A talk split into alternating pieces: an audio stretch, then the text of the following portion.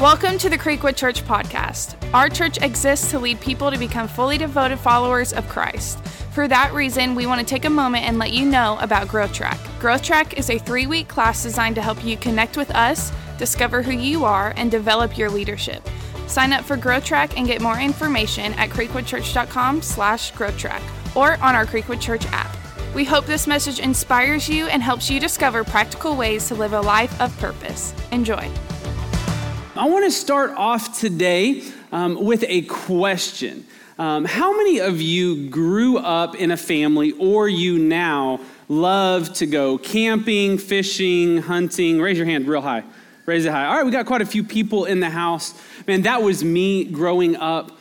Um, my family, we did all of the above. Um, we, we love to go camping, we love to go fishing, and uh, we grew up in a big hunting family. And I remember as a young kid, I would always know hunting season was coming because the gear would start to pile up on the dining room table. You know what I'm talking about? You guys ever do that? Maybe you're going on a trip, the gear or the, the stuff you're taking would just start to pile up. And um, it was always exciting. And I remember getting to the point of being old enough to go on a hunting trip for the very first time. I actually have a picture of my very first hunting trip. Me and my grandfather and my dad went. I'm so glad I grew into those teeth. Um, but um, I, it's really cool. These are this is in the mountains in southern New Mexico. I grew up in Albuquerque, and we went to bed that night with no snow, and woke up the next morning with like 12 inches of snow on the ground. It was still snowing um, while we were hunting for the very first time. I remember that's there's a road you can kind of see through the trees there. I remember walking down the road and like seeing deer tracks in the snow. Um, we don't really get that in Texas, but you know it was a great first experience. But one of the things that I love about hunting is the process behind it, right? Some people like to go and pay and they walk in and they get to go hunting. I love the process behind it. Um, I love the preparation. I love getting everything pulled together. I love um, the working and like I bow hunted for the first time this year. Actually, here's a picture of me and some buddies of mine. Last uh, that was actually last weekend. We went for opening weekend of bow season, um, and like especially with bow hunting i've rifle hunted for a long time but with bow hunting like there's so much more that can go wrong. You're so much closer um, it's a lot more practice. Been practicing for months. Um, you know the process of going out and getting food in the feeders and using trail cameras and figuring out where the deer are traveling and all that goes into the hunting experience um, and then, you know, of course, everybody thinks about the moment that you get to take a shot. And it all comes down to that and hoping that the practice and everything you've put into it pays off. And, you know, as we start into this series called The Hunt, the search for joy, and, and going and searching for joy in our life, I think the search for joy, there's some things that we can talk about that will set the stage for us to be successful in this search. And we're going to be doing this series over the next few weeks. Um, but I don't know about you, whenever I think about joy, the first place my mind goes is into the kids' song. You know the song that goes, I've got the joy, joy, joy, joy down in my heart. Where? All right, there you go. Pretty good. Pretty good. The best was still Saturday night service. All right, they were like really, they were well caffeinated or something. But that's where my mind goes. But I think if we're honest, there are certain areas of our life, and I think there's many of us in this room that really struggle with joy truly being down in our heart, right? That maybe we have it in some areas, but we don't in other areas. Maybe you've been dealing with depression, anxiety, fear over something in your life. Maybe yours isn't that far, but maybe there's an area of your life, and I think all of us fall into this in some point, where there's just a general dissatisfaction for maybe where you ended up with something in your life, right? You thought when you got to this point and you accomplished this, you would find joy in your life, and there's still something missing in life. And I, I love to kind of frame this. I want to look at the words of Jesus in John 10 10. And he talks about something here that I think begins to unpack this for us. He says, The thief's purpose so, Satan's purpose in our life is to still, kill, and destroy. My purpose is to give them a rich and satisfying right. God's or Jesus is saying, My purpose is to give us a rich and a satisfying life. But the thief's purpose is to come in to attack our marriage, to attack our life, to attack our family, our work, our dreams, our experience at school, and all of this, and to steal the joy from that. But Jesus goes, No, no, no, I come and I want to stop the thief in your life. I want to stop the thief in your life so that way you can live a rich and a satisfying life. And I'm more convinced than ever at this point in my life that the way to find true joy, the only way to find true joy, is through a relationship with Jesus Christ. And not just a I come into church relationship, but through a real, authentic, regular relationship with Jesus Christ. Um, 2 Corinthians 5, verses 14 to 17 say something to this. Um, they say this about Christ's love. It says, Either way, Christ's love controls us. And since we believe that Christ died for all, we also believe that we have all died to our old life. He died for everyone so that those who receive this new life will no longer live for themselves. Instead, they will live for Christ who died and was raised from the dead, right? We're, when we give our life to Christ, the way we look at life, the lens that we look at life with shifts and it changes. It becomes not about me, myself, and I. It shifts and it changes to something else. Verse 16 So we have stopped evaluating others from a human point of view. At one time, we thought of Christ merely from a human point of view but how differently do we know him now, right? When your relationship with Christ develops, it goes from, okay, this is a God that I'm going to serve, and this is what this means. And when it becomes personal, it changes. Verse 17, that means anyone who belongs to Christ has become a new person. The old life is gone, and the new life has begun, right? We say here at Creekwood, we say this in Growth Track. We want our goal with everything is to see people to come to the point of accepting Jesus Christ into their life. And then from there, their goal, their purpose is to do everything in their power to lead people to also come to know Christ. And we want to lead you to become a fully devoted follower of Christ, right? It's something that we strive through continually throughout our life. But as we get into this joy series, what I want to do is I want to set the stage with some things that we can do and some decisions that we can make that will help set the stage for joy to come into my life. And so I want you to go ahead and write down the first one. If you don't take notes, write it down anyways. The first one here, I have to get to the point of understanding that God has a plan for my life. Right? I have to get to the point of understanding God has a plan for my life. I love what Hebrews chapter 12 says about this. And um, this is the author's writing, and he's saying, you know, when we run the race of life, this is what's going on before this verse I'm about to read, that we pursue Jesus Christ, right? When we're running the race of life, our eyes should be fixed on Jesus. Hebrews 12, 2. Right? We do this, we run this race of life by keeping our eyes on Jesus, the champion who initiates and perfects our faith right? As we're running through life and we're focused and we're going, I want to be more like Jesus every single day, right? Our faith starts that's there, but then there's this process of development that happens. And it says, because of the joy awaiting him, he, talking about Jesus, endured the cross, disregarding its shame. And now he is seated at the place of honor besides God, beside God's throne. And I love this. When you look at this, right there at the second line at the end where it says, because of the joy awaiting him. What does that mean? The joy awaiting him is Jesus Christ came to bring salvation to you and to me, right? Jesus was able to look past right what he was going to endure on the cross because he knew and he understood God's plan for his life. Right? And we all have the ability to go, I can get to the point where I have an understanding. I may not know what it is, but I have an understanding that God has a plan for my life. Second one we have to get to understanding is that we need to believe that God will work things out. We need to believe that God will work things out. And isn't this really hard when it doesn't happen the way we planned? Right? When it I thought it was going to go like this, but it went like this. Right? You thought you were going to get out of school, get married, get a job, have 2.5 kids, because that's the average somehow. and all of this, and you were going to be successful, be happy, and all of this, right? And it, it just never works out just like that, does it? You know, and I don't think, I think when we think about the idea of believing that God will work things out, we immediately go to catastrophic things in our life, right? Deaths, maybe failed relationships, whatever it might be. Something going on at school, failed project, whatever that is.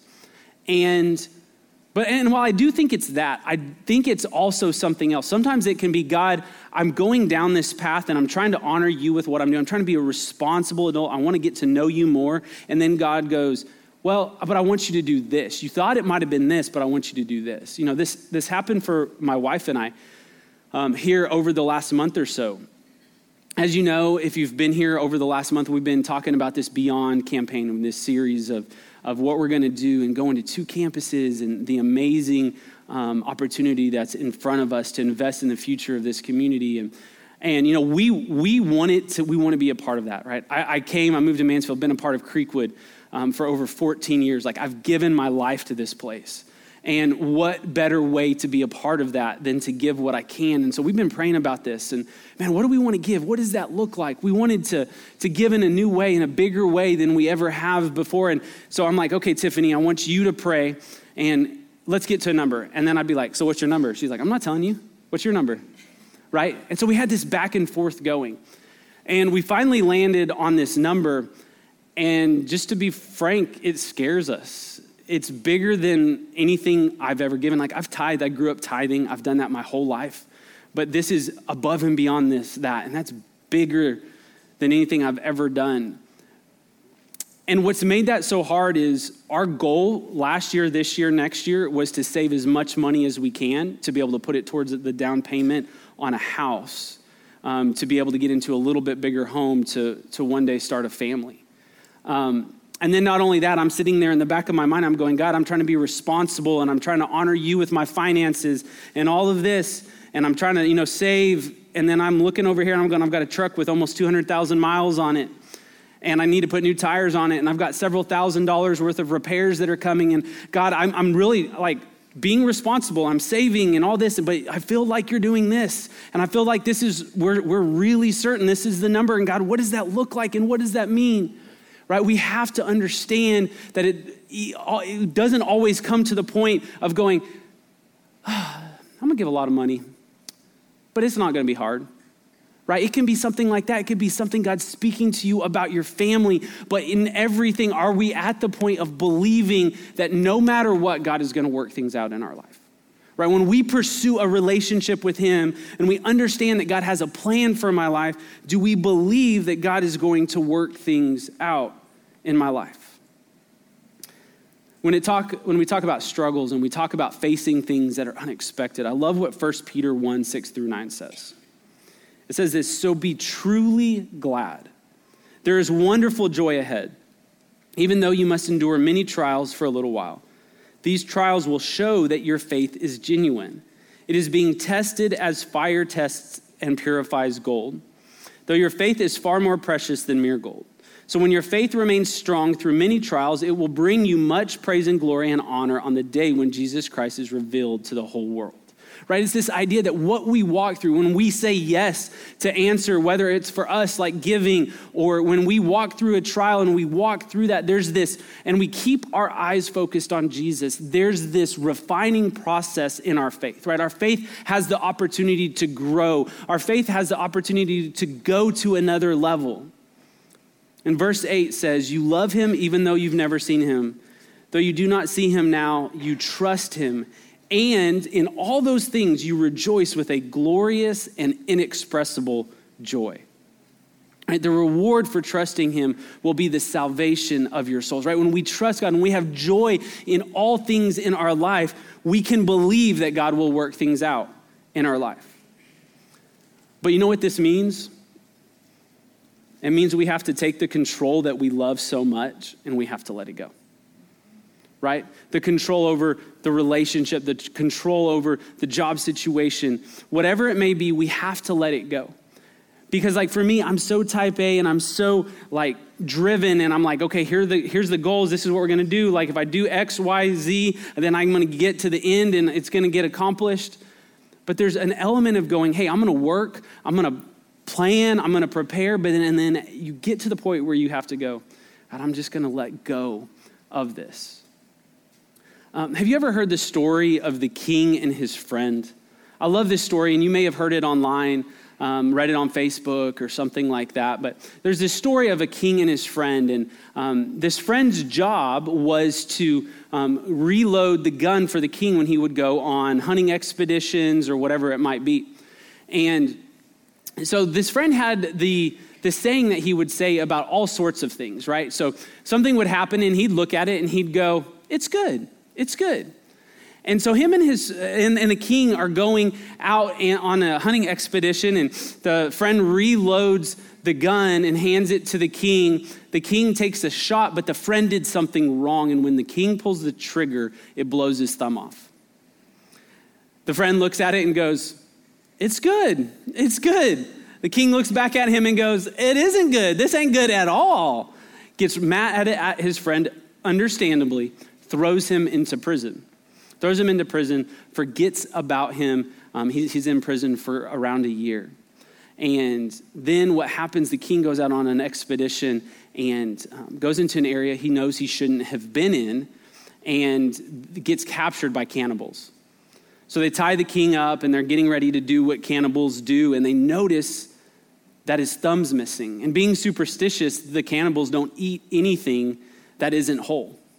So what do they do? They untie the king and they let him go on his way. And on the way back, the king's like, oh my goodness, what have I done? Like, I locked my friend up and he was right. Like, it was really a good thing. Thank goodness my thumb got blown off. So he goes and he goes to prison. He opens the doors and he starts to tell his friend about all this. And he's like, oh my goodness, I'm so sorry. I'm so sorry. And the friend goes, it's good. It's good. And the king goes, how is it good that I locked you up for a year? And the friend goes, it's good because if I was with you, I wouldn't be with you now. right? But that's what we do, isn't it? Something happens, and as a result, something else happens, and then we sit there and we go, Oh my goodness, my life's over. Man, I thought this was gonna happen, and it didn't happen the way I thought. And because of that, like, what's the point? Why am I gonna keep trying? Why am I gonna keep pursuing Christ? Like, He let me down. Right, why am I going to keep on this path of life? Why am I going to keep choosing joy in my life when something happens to us? And that takes us to the third point of what we have to do is we have to choose joy. Right? Joy, the thing about joy is it's a choice. Joy is a choice and it's something that we have to decide to do every single day. I love what Philippians chapter 4 says when it comes to having joy. Philippians 4 4 says, Always be full of joy in the Lord. I say it again, rejoice. You think they didn't know that there's tough days? You think they didn't know that there was things in life um, that if we're not careful can rob our joy? But yet the author says, always be full of joy in the Lord. I say it again, rejoice. Um, Kay Warren is a pastor's wife, and she wrote a book called Choose Joy. And I love how she describes joy. She says, Joy is the determined choice to praise God in all things. Think about that. When you determine to do something, right? I set out and I am going to make this decision every single day, right? Joy is the determined choice to praise God in all things. But where I think this gets off for us is I think we confuse joy and happiness in our life so many different times, right? So, what I started doing, I was doing some research and I was reading some articles uh, on psychology about um, joy and happiness. And this definition I ran across um, on Psychology Today. And they define happiness this way they say happiness is external, it's based on situations, events, people, places, things, and thoughts, right? So, my happiness is dependent upon how my wife treats me when she wakes up in the morning. She's not a morning person. So she has her coffee and gets going, you never know, right? Maybe for you, it's how you, when you walk into work, when you walk into work and how your coworker or your boss treats you, right? Your happiness can go. Maybe it's in the line dropping your kid off at school and you heard a mama say something about your kid and you're ready to throw down, right? You lose your happiness. You lose your happiness in a moment. But joy, check this definition out, comes when you make peace with who you are where you are, why you are, and who you are, are or are not with. So many of us get stuck, failed relationship. Man, I'm not with that person. I was a failure. I was this. I was that. No, no, no. Joy is not going, hey, that didn't happen. Joy is saying, okay, it happened, but I'm going to come to a point, I'm going to choose joy. I'm going to choose to be at peace in this, right? My happiness can be impacted, but our joy is a choice. And there's a book in your Bible um, that the theme throughout it is joy, and it's the book of Philippians. What I love about Philippians, and we're going to spend a lot of time in Philippians over the next few weeks of this series, is um, Philippians is only four chapters long. Like, if you're not careful, you can flip right past it in your Bible.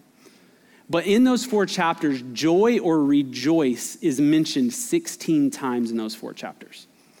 But what I love about this isn't the theme of joy, and it isn't just that joy is important or that it's a book in the Bible, right? It was a letter that was written to the church in Philippi. But what I love about it is who wrote it and his situation and his life story, right? One of my favorite authors in the Bible is Paul, and Paul wrote this. The thing about Paul is, Paul was a bad dude. Paul killed Christians, stoned Christians. Like his life mission was to keep the story and the news of Jesus Christ from getting out, right? He was adamantly against it. God has this moment with him, rocks his world, and what was Paul totally changes, and he gives his life to Christ right? So many of you in this place, you've had a story similar to that, right? God got a hold of your life and your life has never been the same because of that. But Paul, what he does is, Paul not only did, when he did that, his mission was to preach, share the news of Jesus Christ. But man, Paul over and over again had bad things happen to him. He was whipped, beaten multiple times. He was in prison multiple times. And when we pick up in the book of Philippians, he is actually imprisoned for preaching the word of God. And he was on his way to Europe to spread the word of God to people. So he thought he was going here, but he ended up here right? Not only that, I was doing some study on, um, on Paul and, and the, the state of Philippians and all of this, kind of the backstory to it. And I ran across something that was really interesting. And that day, you didn't serve out 20, 30, 40 year prison sentences. You were usually in prison for one of two reasons you were awaiting trial or you were awaiting your sentence. So, and that could last a couple of years, but when we pick this story up, Paul is facing the possibility of what his sentencing is going to be and whether he will lose his life or not. So, I want us to, to get really applicable here. I, I really want us to get something that you can take, that you can begin to put into your life today, tomorrow, to begin to choose joy in your life. And I want to look at some decisions Paul made quickly here in Philippians chapter 1, if you'd like to turn there. We're going to be looking at verses 12 through 18. Starting in verse 12, Paul says this He says, I want you to know, my dear brothers and sisters, that everything that has happened to me here has helped to spread the good news, right? He's imprisoned. Everything that has happened to me, right? I thought I was going to be over here, but everything that has happened to me has helped to spread the good news, has helped my mission in life. And number one, we have to get to the point of choosing to look beyond what happened in our life, right? Something happened to you. There was a decision you made, you made a mistake, right? It's not that that didn't happen, but there's more to life than that. You got to look and you have to choose to look beyond what happened in your life. Verses 13 and 14 go on to say, For everyone here, including the whole palace guard, knows that I am in chains because of Christ. And because of my imprisonment, most of the believers here have gained confidence and boldly speak God's message without fear. Right? Paul chooses to find new opportunities, right? I thought I was going to be going and traveling and preaching. I'm in prison, but check this out. He goes, Because I'm in prison, all of the guards know that I'm here because of Jesus Christ. And because I'm in prison, most of the believers here, they've gained confidence and they're now boldly speaking God's message without fear right? He chose to find new opportunities. This idea of I may be in prison, but I influenced everyone around me while I was here. Right? take that into your situation. Take that into when I say, man, there's an area of your life that you, you could grow in joy in. Maybe there's an area that you've been having anxiety or fear over. I think there's a question that you can ask yourself, and it's this question God, what do you have for me to do today? Right? We are so good or bad, however you want to look at it, at looking at what happened yesterday and letting that find, define today. Instead of asking ourselves the question and choosing to find new opportunity and doing, God, I know what happened yesterday wasn't according to plan. God, I know what happened yesterday in my mind shouldn't have gone that way, but God, what do you have for me to do today? Paul goes on in Philippians, um, and I think this speaks, when I was reading this, this, this really hit home because I think where a lot of us get off on joy is what other people are doing that's beyond our control. Check this out Philippians 1 15 through 18. It's true that some are preaching out of jealousy and rivalry, but others preach about Christ with pure motives. They preach because they love me, for they know I have been appointed to, to defend the good news, right? Those others do not have pure motives as they preach about Christ. They preach with selfish ambition, not sincerely, and, and intending to make my chains more painful to me. Paul's going, I, I was sent to preach. These other people, I'm in prison and they're out here they're preaching. Some of them are trying are saying bad things about me. You know there was people coming to paul going hey did you hear that so and so you know they're not in prison and they're preaching about jesus? This is going on just like it goes on in all of our lives in different ways. But i love love love paul's response. But that doesn't matter whether their motives are false or genuine the message about christ is being preached either way so what does he do so i rejoice and not only will I rejoice, I'm going to continue to rejoice, right? He made the choice going, no matter what happens in the future, I'm going to continue to rejoice. Because at the end of the day, He made the choice, and we can make this too, to choose to focus on what really matters right? In your life, choose to focus on what really matters. Don't look at what someone else says or someone else does. We're so good at looking at someone else and going, man, if only I could have their job, if only I could make the money they make, if only I could have their house, their car, and all that. But man, what I've found in life is you don't want what they got, right? Behind closed doors, their life might be miserable. I mean, how many times do we have to see that in public figures in our life? Right? Oh man, I wish I had their popularity. Oh, I wish I was that. And then you get behind doors or something comes out and you're like, oh, I don't want that. Maybe for you, it's, man, you get yourself comparing with other people so much on social media and you need to take a break from it. The world will still revolve if you get off social media. Come home, somebody. I think when we do this, one easy way, and I heard this from a pastor, that we can and one easy thing we can do to remind ourselves to keep things in the correct order for us to make the choice of joy in our life is this. And I think it's kind of funny. I, at first, I was like, I'm not going to use this um, because I think pastors really like to take words. And uh, what we're going to do is we're going to define J O Y. And I feel like they'd like to do this, but it's really good and it's a good reminder. So, the first one Jesus first. Because if Jesus isn't first, right, we ta- started talking about a relationship with Jesus Christ. You can't ever get to choosing joy in your life if you don't put Jesus first. Bible says, seek first the kingdom of God. Then everything else goes from there. Everything else. But if you don't pursue a relationship with Jesus Christ, it's not just, hey, I gave my life to Christ here, and for me, church and my relationship with Jesus Christ is church whenever you get around to coming. God doesn't say that. Point of church is not for you to have a relationship with Jesus Christ. It's for you to come in and corporately connect with people, corporately worship, and corporately be challenged. It's meant to be the icing on the cake, not the cake. Right? What it comes back to is Jesus has to be first in my life. Then, O is others. There is zero way to find joy on the pathway of me, myself, and I. Serving God, serving others. That's why we drive home so much. You probably get tired of hearing us talk about life groups and getting out and serving in the community. We had a serve life group go and work on building a, a deck handicap ramp thing for a lady yesterday morning. We have all of these things and we talk about them and we drive these home and challenge you to get involved in serving in one of our volunteer teams because what we know when you get involved in community or you get outside of yourself and you focus on others is it takes the attention off of myself and it puts it on someone else. And when I put Jesus first and then I focus on others, I'm not first, I'm not second, I'm third. Then yourself comes. And it's there when First Peter, when it says, I can cast, cast all my cares on the Lord, for he cares for me. right? When I put God first and I put others above me and then I put myself there, man, then I can get to the point of going, all the stuff I can't control, all the things I thought, God, I'm going to put them on you and I'm going to choose joy today. We're going to end service a little bit differently today. Um, I'm going to ask the band to come back up. And as they do, I want to share a story with you. Um, there's a man by the name of Horatio Spafford. Uh, was born in the early 1800s.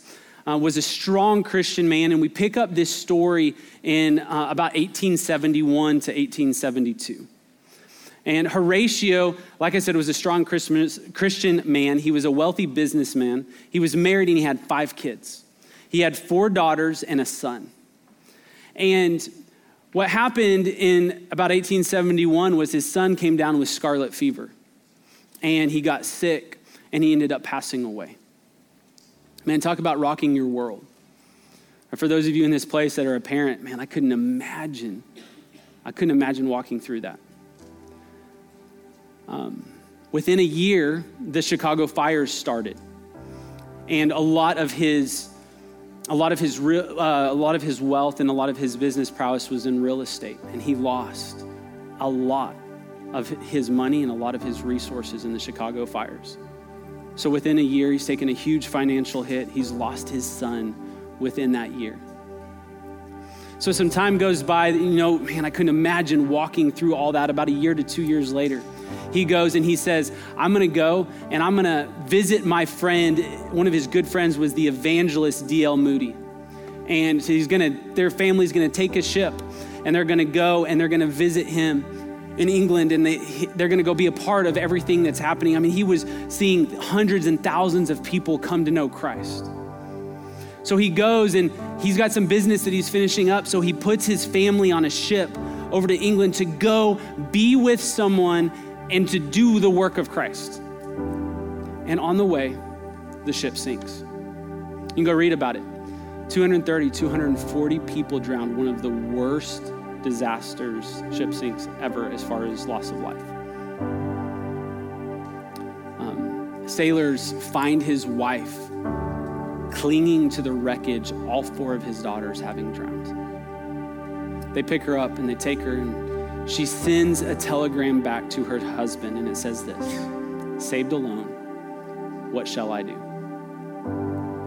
Honey, all four of our daughters, they're gone. And within just a few years, to lose all five kids, to lose a big portion of your business. Like, what is going on? God, I thought we were going to help this evangelist. I thought we were going to make a difference in some people and lead some people to Christ. But what in the world is going on? So, of course, he does what any husband and father would do. He catches the next ship out, and as they're traveling, they bring him up top and they show him some of the charts. The captain proceeds to tell him and show him and says, Right here is where the ship went down. This is where your daughters drowned. And the eyewitness accounts of what happens next, he gets a pen and paper and he starts to write and he pins the words that become the hymn, It is Well with My Soul. If you've never heard that, I want to read this to you. When peace like a river attendeth my way, when, it, when peace comes my way, when sorrows like sea billows roll, when, it's, when you've been walking through life and it's one thing after another, after another, after another.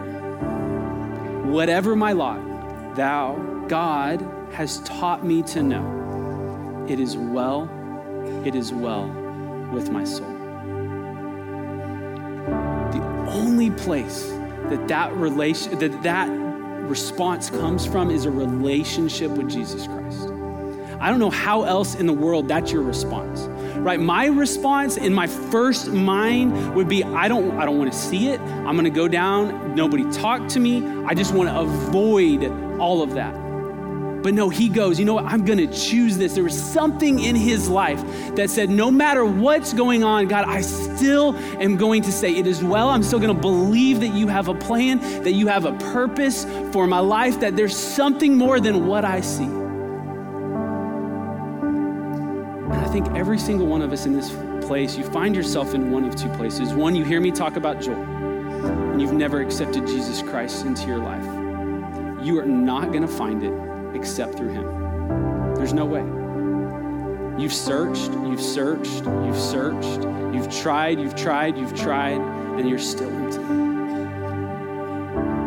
Right there where you're at, you can say a prayer to God just like you talk to a friend. And you can say, Jesus, I, I know that I've sinned, and know that you sent, God, I know you sent your son, Jesus, to die on the cross for me. And, and would you forgive me of my sins and come into my life? And you can start a relationship with Jesus Christ right where you're at. And I think there's many of you in this place, you're like me. You've been a Christ follower for a long time. Maybe you grew up in church. And as I've been speaking, man, there's an area of your life that you're just missing that joy. So, what we're going to do is we're going to do this. Um, the band's going to sing a song that was written by a worship band called Bethel. And the young lady that wrote this song, um, I was listening to the story when she wrote this song, and her and her husband were going through a really tough time. And just kind of not sure what God was doing. And she was really challenged by the story of Horatio. And so she writes this song and puts part of his hymn, when it gets to It Is Well, into her song.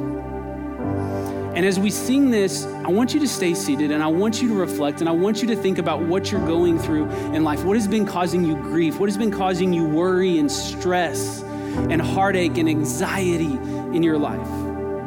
And as we sing, I want you to choose to look beyond what happened. I want you to choose to find new opportunities, to choose to focus on what really matters so that you can get to the point of choosing joy in your life every single day. And when we get to the point in the song, when we sing, It Is Well, we're going to stand together and we're going to declare that as one body, as Creekwood Church today. Would you bow your heads with me? God, we just give you this moment. God, I 100% believe that every single person in this place came in here for a reason and a purpose today. God, maybe they woke up, they weren't planning to come to church, but they got up and they came anyways. Maybe a friend texted them. God, you knew that they were going to be in this service. You knew that this message was going to be about joy, and you knew that they needed to be here to hear it. God, I ask that in these next few moments as we sing, God, I just ask that you would just put such a flood of joy, of reassurance that you have a plan over every single one of this of us in this place. God, give us the strength now that we have the knowledge to choose joy every single day. Jesus' name that I pray. Thanks for listening to the Creekwood Church podcast. If you have been encouraged by the ministry of Creekwood Church and would like to partner with us financially, you can give securely online at creekwoodchurch.com or on our Creekwood Church app. For directions, service times, and more information about the ministries of Creekwood Church, please visit our website at creekwoodchurch.com.